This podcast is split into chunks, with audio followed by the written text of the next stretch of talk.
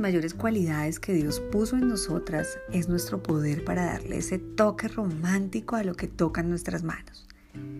Pero ¿qué pasa cuando lo que romantizamos es ese pasado que nos ata a personas, lugares, situaciones que no nos dejan avanzar, que no nos permiten disfrutar ese presente glorioso?